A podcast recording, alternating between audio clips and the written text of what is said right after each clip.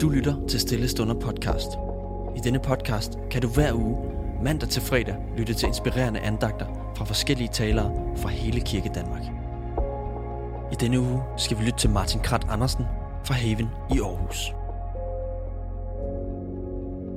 Hej, det er Jonathan fra Stille Stunder. Tak fordi, at du lytter med.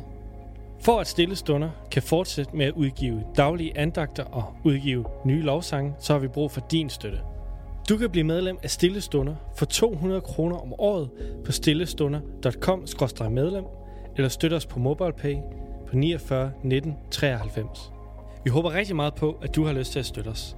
Ha' en god dag. De næste fem episoder vil handle om tvivl. Måske sidder du allerede og tænker, at det ikke er relevant for dig. Og det er det måske heller ikke. Måske tvivler du stort set aldrig, og du føler ligesom, at du har en sikker tro. Så kan det være, at du skal lade være med at lytte med i den her uge, eller så kan du vende tilbage en gang, når tvivlen den melder sig. For det ved den, forhåbentlig. Thomas, også kaldet Didymos, en af de tolv, havde ikke været sammen med dem, da Jesus kom. De andre disciple sagde til ham, vi har set Herren. Men Thomas sagde til dem, hvis jeg ikke ser navlemærkerne i hans hænder, og stikker min finger i navlemærkerne, og stikker min hånd i hans side, så tror jeg det ikke. Otte dage efter var hans disciple der samlet, og Thomas var sammen med dem. Der kom Jesus, mens dørene var lukket, og stod midt i blandt dem og sagde, fred være med jer. Derpå sagde han til Thomas, ræk din finger frem. Her er mine hænder, og ræk din hånd ud og stik den i min side, og vær ikke vantro, men troende. Thomas sagde, min herre, min Gud. Og Jesus sagde til ham, du tror, fordi du har set mig. Salige er de, som ikke har set, og dog tror. Måske tvivler du indimellem, og det gør ikke så meget. Det kan være, at du kommer i en såkaldt ørkenperiode, hvor du ikke føler Gud så meget, og du undrer dig over din manglende passion øh, for kirke og ligesom for at bede. Men dit gudsforhold kommer hurtigt på rette kurs igen, og tvivlen den forsvinder. Sådan havde jeg det i hvert fald personligt ofte, da jeg gik på gymnasiet. Og så er der dem, for hvem tvivlen er et konstant mareridt. Noget, som man ikke kan komme af med. Øhm, det kan være, du altid har haft det sådan, og det kan være, det er noget, som er kommet senere i din kristne vandring. Du er måske begyndt at opleve, at du ikke kan holde ud og komme i kirke eller høre på folk, der beder med deres, i gåseøjne, øh, tomme kristne ord med deres følelsesmæssige stemmeføring. Måske kan du ikke holde ud at være med til lovsang længere. Og måske så føles din tro bare død. Vi oplever hver især tvivl meget forskelligt. Den passage, som jeg læste op før, den handlede om, at Thomas han havde brug for et klokkeklart bevis, før han ville tro på, at Jesus var genopstået fra de døde. Det er der også mange, der skal bruge i dag for at tro, og derfor beskæftiger vi os med den akademiske disciplin, der kaldes apologetik, der betyder troens forsvar, hvor man vil øh, begrunde øh, rationelle spørgsmål om, hvordan vi kan ligesom stole på, at Gud han eksisterer. Og man kan sige, at apologetik det tilfredsstilles øh, eller ved apologetik, så tilfredsstilles de, som søger beviser for, at det giver mening at tro.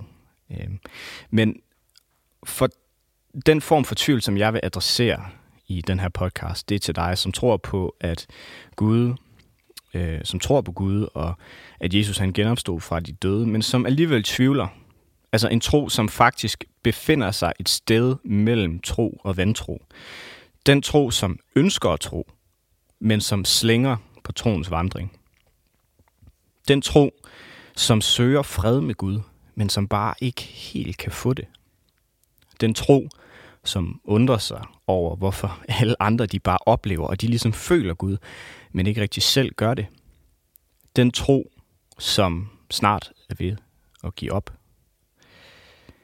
Det er ikke en unormal tro at have. Det er ikke unormal tro og tvivl. En præst, øh, en sovnekirkepræst, som jeg snakkede med i ny og næ, han øh, kaldte det de tre T'er, vi sad og snakkede om tro og tvivl.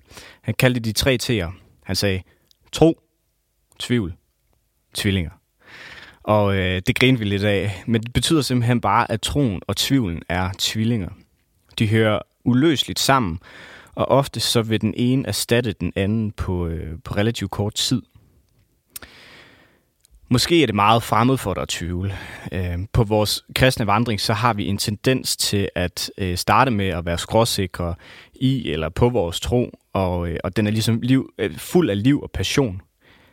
Men det sker, at gnisten forsvinder. Måske gradvist. Måske med et kraftigt vindpust, hvor vi lige pludselig føler, at vi har fået fejret benene væk under os, og øh, tvivlen har brudt ind, uden at få lov.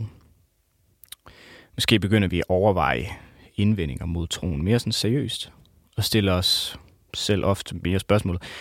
Kan det her nu virkelig passe? Som sagt, det er ikke unormalt at tro og stadig tvivle. En, der kommer til Jesus i Markus evangeliet, øh, han siger sådan her, at jeg tror, hjælp min vantro, siger han til Jesus. Og det er en sætning, som vi vil øh, beskæftige os mere med i de kommende afsnit. Måske er din tvivl endnu værre, end jeg har beskrevet hidtil. Øhm, så slemt, at den er ved at henrette din tro. Og øh, det skal vi også snakke om senere, men øh, vi skal slutte af for nu. Det vigtigste, når det kommer til tvivl, det er ærlighed over for dig selv og over for Gud. Derfor så håber jeg, at du har lyst til at bruge et minut på at lukke dine øjne og være stille over for Gud, når jeg lige har bedt her. Kære Jesus, min bror, min ven og min Gud. Jeg beder dig om, at du giver os fred i vores hjerter. Vi tilhører dig, og vi stoler på, at du ikke har forladt os, men at du vil os alt det bedste, uanset hvilken situation vi står i. Velsign den lytter, som har hørt det her budskab. Amen.